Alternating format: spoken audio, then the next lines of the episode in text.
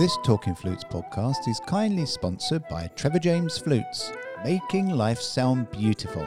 You can show them some flute love by following them on Instagram at T J Flutes, Trevor James Flutes on Facebook, and at trevor james flutes dot com.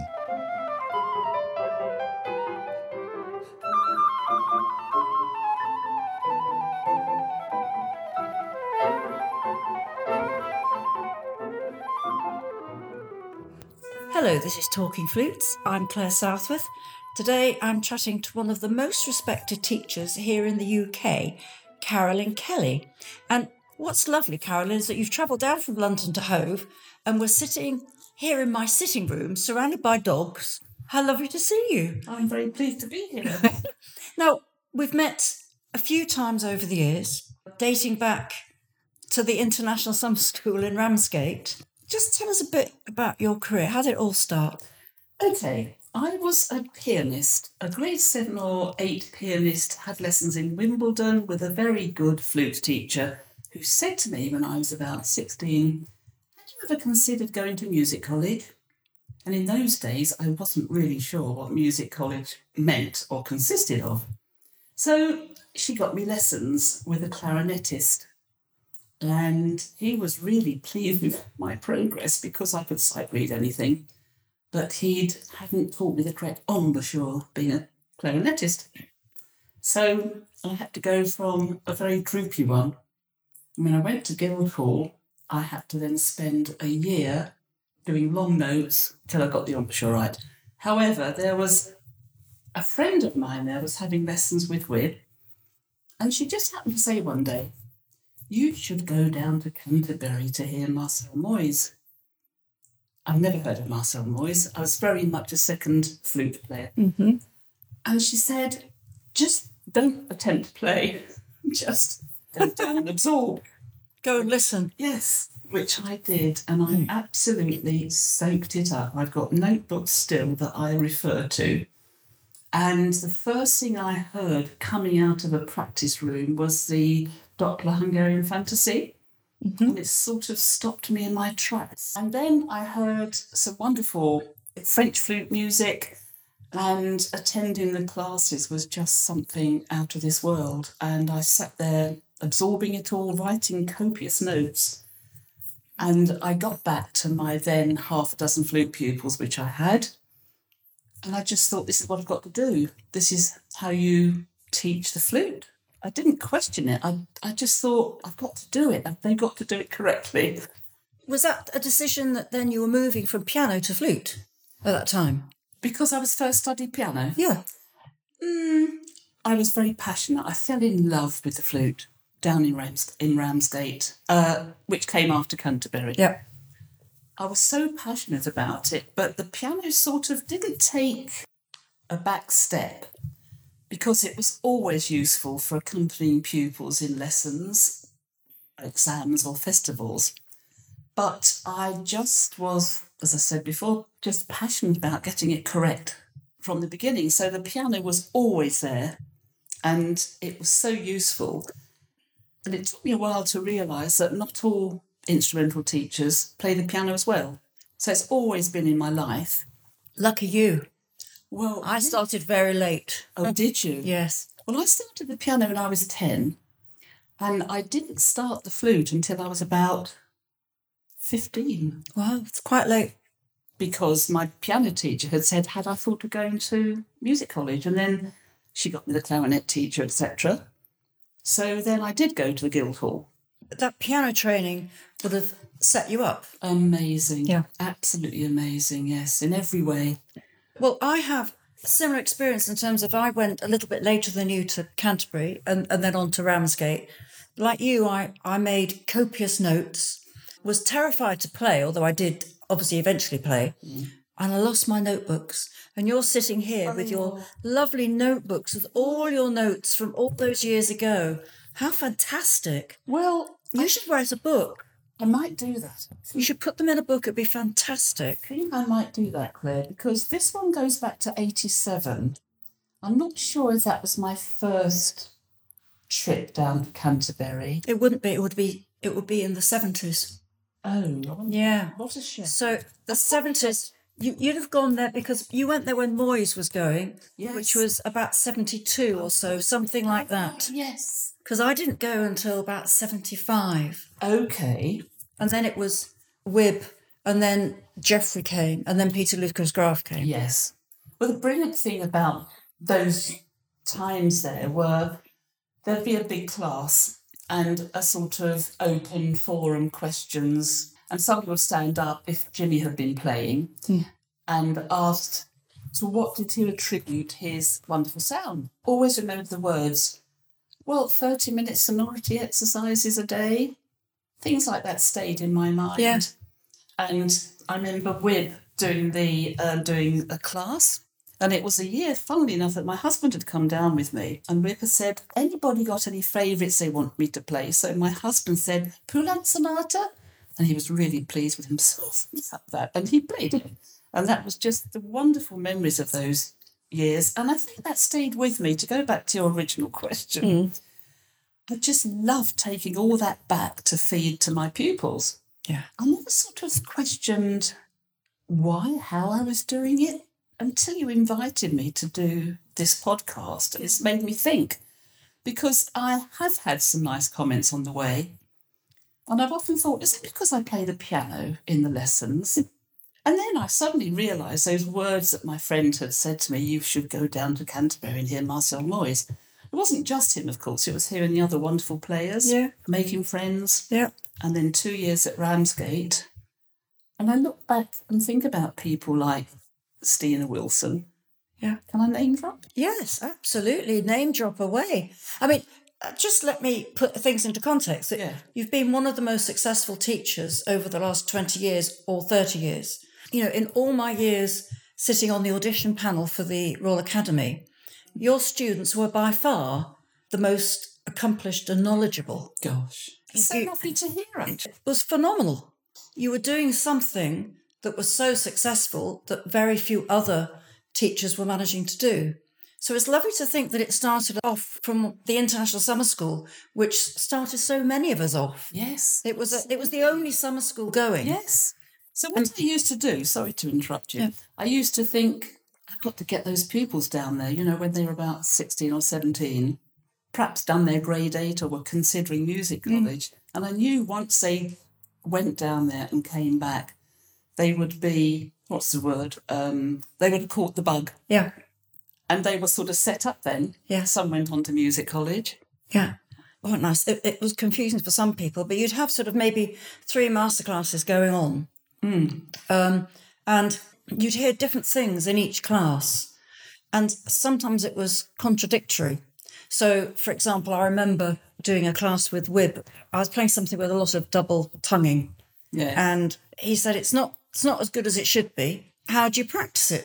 And I'd come through the why training, yes, which was you only practice double tonguing quickly because cut is a reflex of t. So you just practice it fast. And Wibb said, well, you should practice it slow. So we did slow double tonguing exercises because, of course, the k is a different, it's further back in your mouth, so needs a bit more action than the t. Oh, so he was talking about you go t and then you throw the k out so it sounds at the same same time. Yes. We spent about half an hour on slow double tongue exercises, and he also talked about practicing k-k-k on its own. Yes. So, did that. Mm. And then I went to a Geoffrey Gilbert class, and he said, don't practice k-k-k on its own. It has no meaning and, and no, it's no help to you. And I thought, that's, that's right. I've had, three cl- I've had three classes with three different things. So what do you do? You try everything. Yes. That's and I think so that's interesting. I think it's what people did, that they would go and they would hear yes. bits of wisdom from everybody. Yes. And, and try it all. You see what worked. With. Yes. See what worked for you. Yes. Amazing. And then there'd be vibrato. Ha. That's a, that was um, always controversial. controversial. Yeah, absolutely. Because I only started off with Ava Williams at mm. the Guildhall. Well, I started off, she had to put a dep in because she was playing in the Icelandic Symphony Orchestra. Yeah. And I thought that was really interesting. Yeah. Um, this was all very new to me, remember. And I really, really wish that I'd had, we can't spend our lives looking back over our shoulders, but if I'd had three years doing the flute there. But it just didn't work out like that.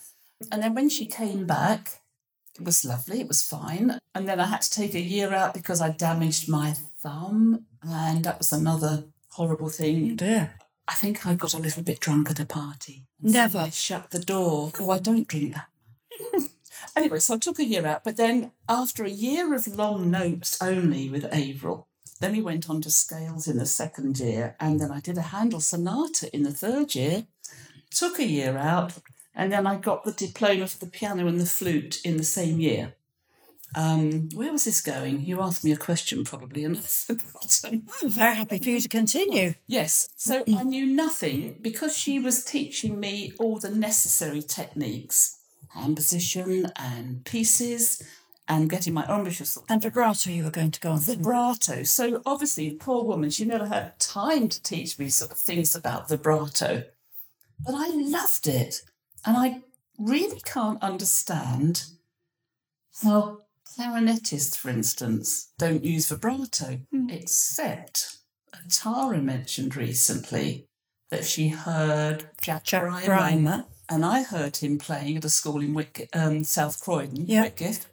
And I remember thinking, that is absolutely beautiful. He didn't use it all the time, but he just used it to enhance the top of a phrase. Mm. And I thought, why don't all clarinetists do that?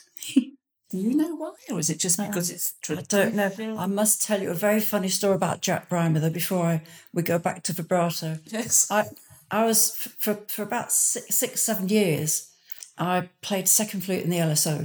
We were playing at the, at the, all the their concert, their home was the the Barbican. Oh, right. That's when they moved into the Barbican. Yes. And there was one night, I wasn't in the first piece, so I didn't, I didn't obviously didn't have to go onto, onto the stage. And I was backstage mm. talking to, to Jack Brymer, because he wasn't in the first piece either. Mm. And then the first piece was about three minutes long, and I was chatting away. And I said to Jack, this piece seems to be going on a, a bit bit long.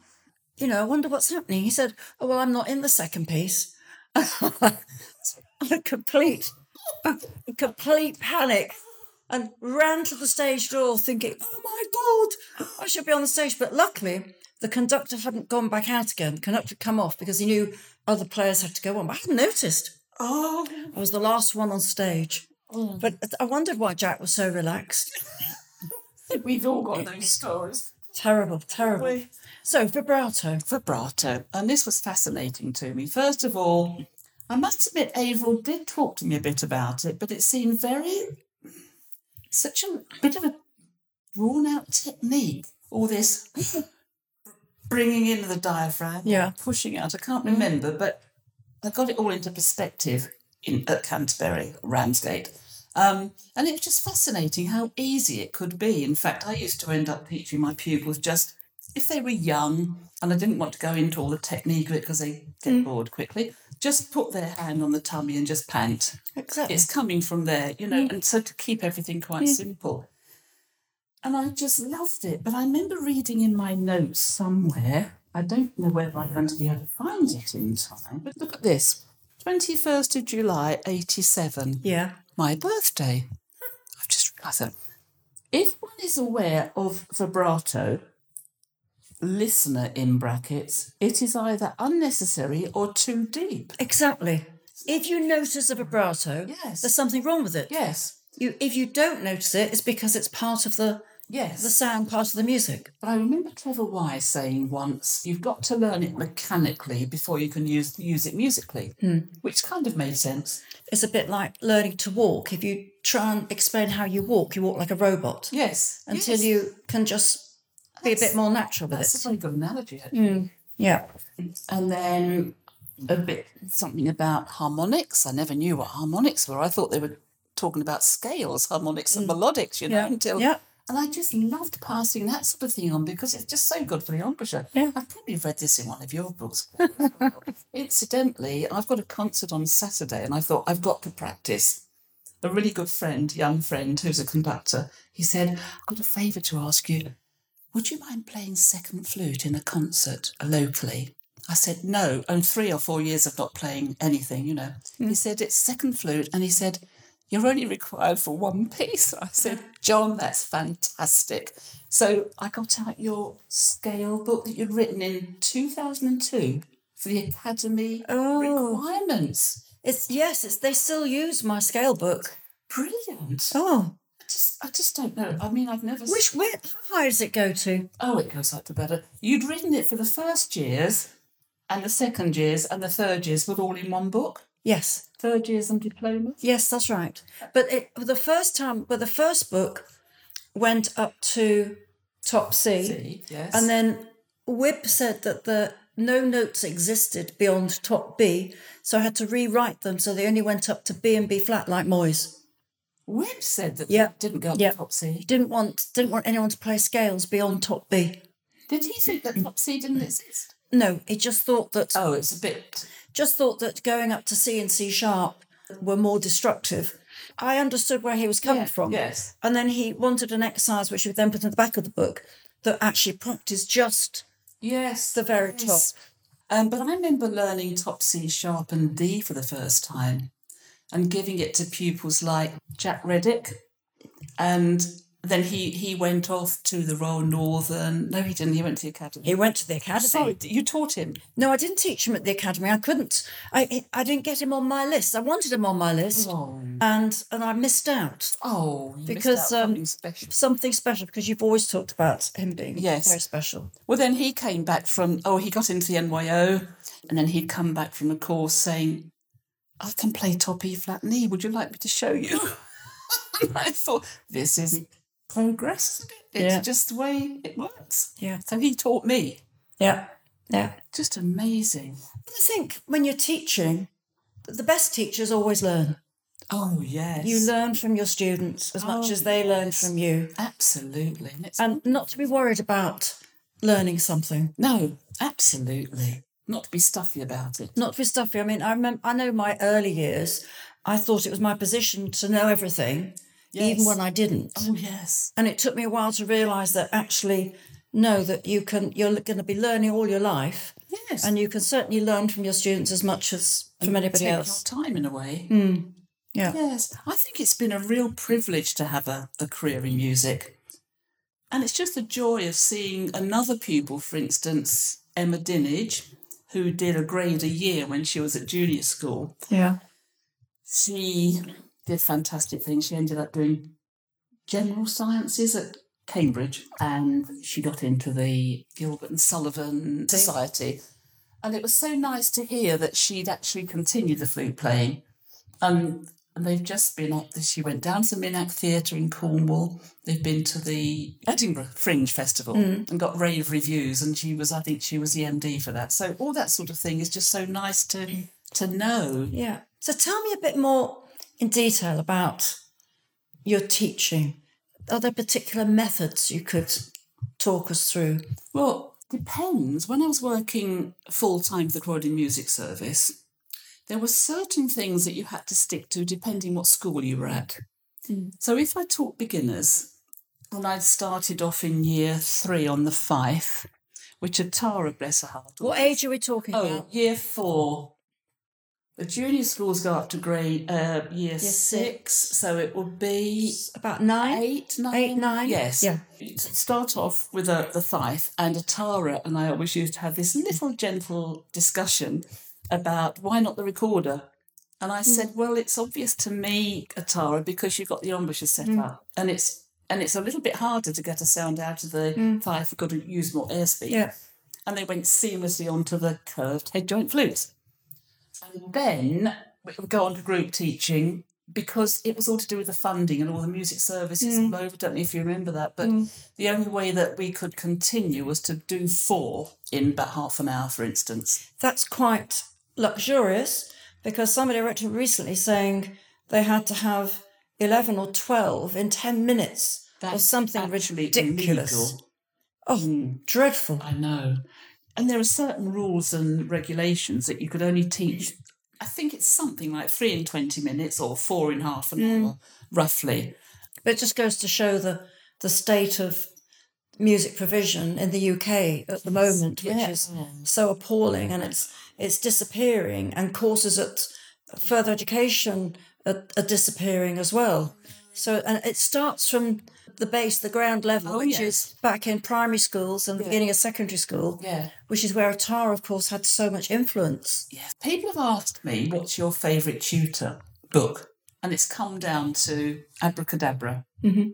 And there's something about the book. It's the nice layout, it's not mm. too much information. Mm. The children like the tunes. Yeah. But I do think sometimes, and you might agree with this, that why don't we start children off fingering a middle D? Carolyn, have you not seen my beginner book? Oh, Claire, don't. Kickstart Flute starts on middle D. Oh, sorry. When did you bring this book out?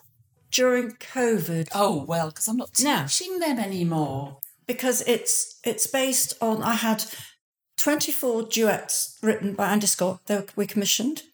And it's all world music.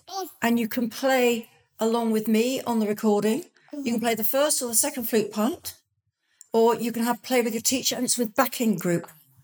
And it starts on middle D. Mind you, I semi-retired a year ago this summer. Mm. Quite, quite sad about it, because I miss all the, you know, the camaraderie. The camaraderie, yeah. But it's where Jack Reddick went.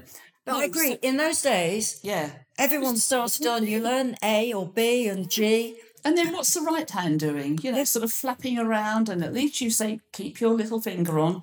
That's another thing, Claire, that I've inherited so many pupils that have been taught not the correct way. Mm. Because if they come from a certain prep school, which shall be nameless, they come in and I say, oh, have a quick chat. Can you play me a scale? Um, D major or even F major? And I'm looking at the little finger. And it breaks my heart, because one little boy had actually got to grade five or mm. grade five standard, and he wanted to do grade six, desperate to do grade six, or his mum was desperate for him to do it.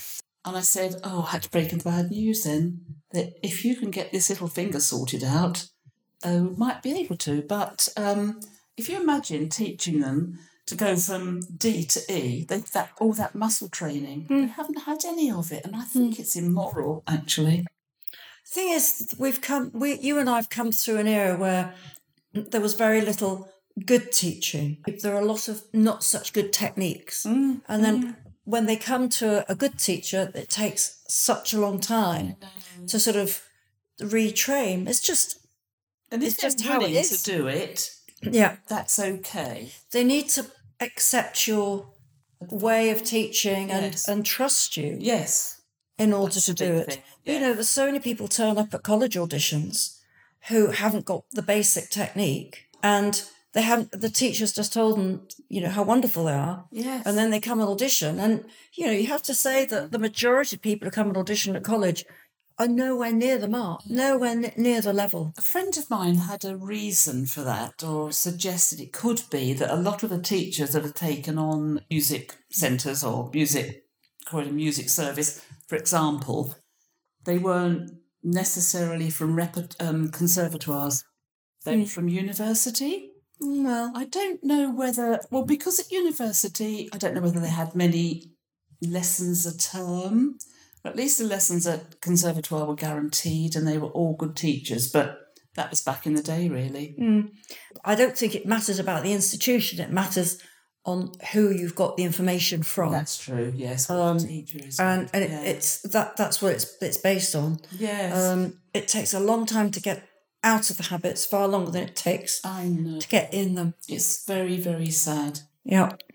I had one pupil that had uh, been started off by a bassoon player. Uh-huh. And in one of the Abracadabra books, you know, low C sharp, they'd left out the colouring in of the two notes together. So she was fingering bottom C like that without putting the low C sharp key down. Right, you have to explain that to our listeners, what you're doing. Well, the thing is, she'd learnt that incorrectly, but to do what she was doing was pretty clever, actually, to get to low C like that.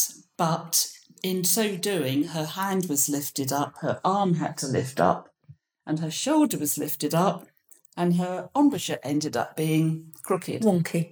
I wish the listeners could see. They're seeing you now, Karen, because then they'd understand what you're going on about. oh, uh, no, I, suffice to say, it was, it, was, it was wrong. It was wrong. Suffice it to say, some flute players that are listening might understand what I'm talking about. that's complicated in itself to, in itself to go from low C to slide up to a note. Yeah. But when you're fingering low C in the first place wrong, yeah. it's even more difficult. Yeah, yeah. Does that of course, sense? It, it creates so many problems in terms of of, of muscle strain and um, I know. repetitive strain injury, and all those sorts of things. Now, there's a case of that particular pupil. She was... She did have a few tears when she realised that she had to correct a lot of things from the head, the embouchure, mm. the arm, the fingers. But she has ended up with rather a nice job after all these years as principal flute in English National Opera. Well, there you go.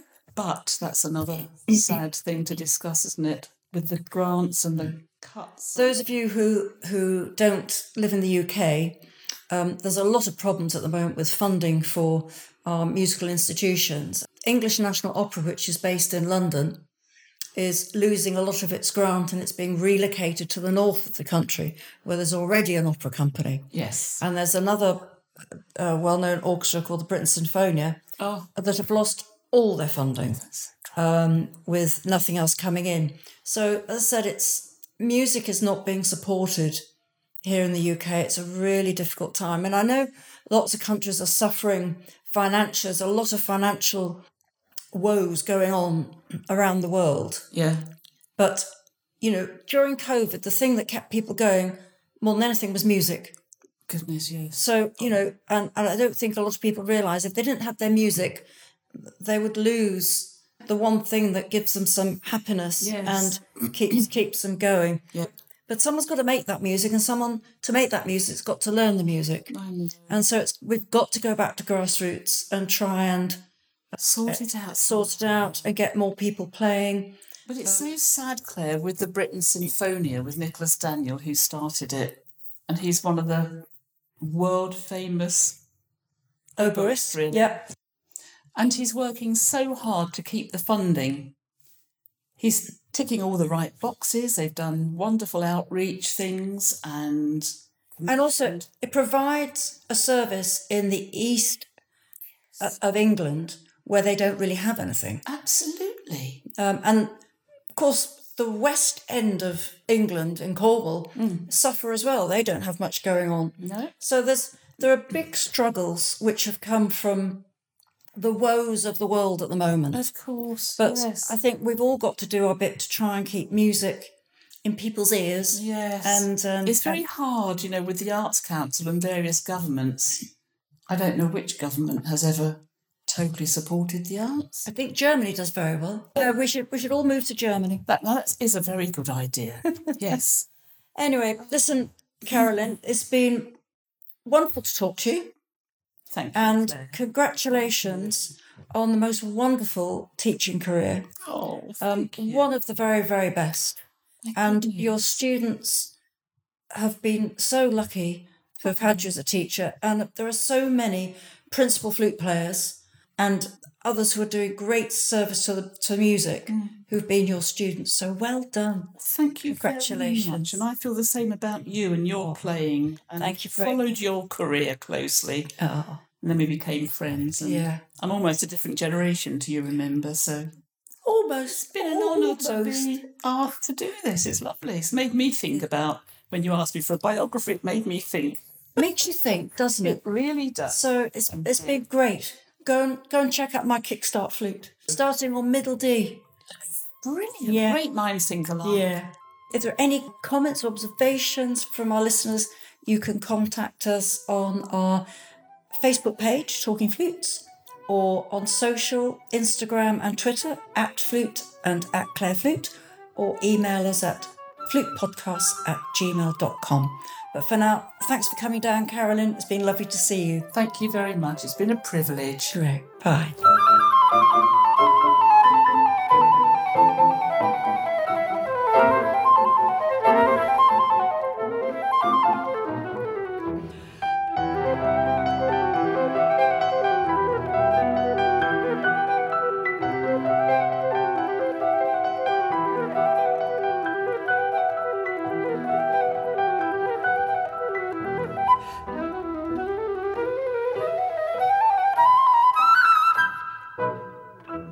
Talking Flutes and Talking Flutes Extra are podcast productions by the Trevor James Flute Company. For more information, visit trevor james flutes dot com.